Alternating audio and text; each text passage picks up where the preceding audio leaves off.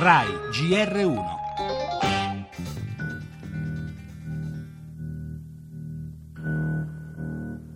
Quando uno lavora e, e, il lavoro non ti permette più di vivere una, una stabilità, cadi in disgrazia e ti ritrovi per strada. Purtroppo non ho nessun alloggio in cui poter dormire. Guardi, è un anno che non prendo il sussidio, vado avanti giorno per giorno in questa maniera.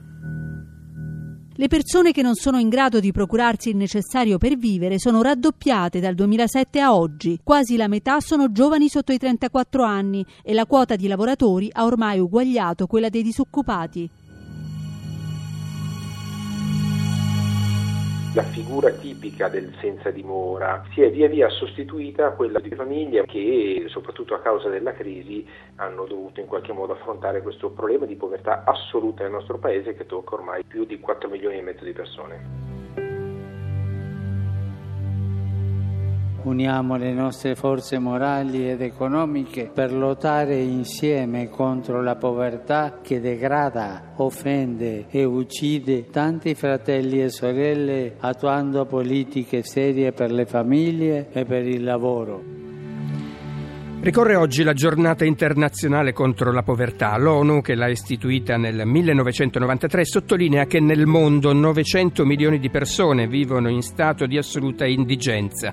Sono prive cioè di diritti umani fondamentali, quali quello al cibo, alla casa, all'educazione, a decenti condizioni di lavoro.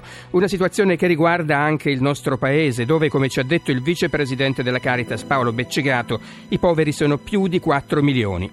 La povertà non è naturale, è creata dall'uomo e può essere sradicata dalle azioni degli esseri umani, scriveva Nelson Mandela. E come ha ricordato ieri il Papa, questo è il compito della politica.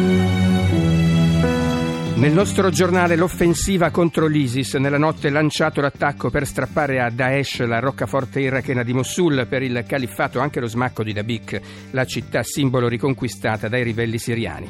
Torneremo a parlare della manovra, oggi l'approdo a Bruxelles per l'esame della Commissione europea, intanto Renzi previene le critiche sulle coperture e chiede all'Europa aiuti sui migranti. Per la cronaca dall'estero la morte della figlia del velocista americano Tyson Gay, Trinity, 15 anni, promessa dell'atletica, è stata uccisa uccisa da un proiettile vagante. Infine la musica con il nuovo album di Michael Bublé e lo sport, calcio, caos, Inter, squadra in crisi dopo il KO contro il Cagliari. Società alle prese col caso Icardi, invece festa in casa Milan, salito al secondo posto in classifica.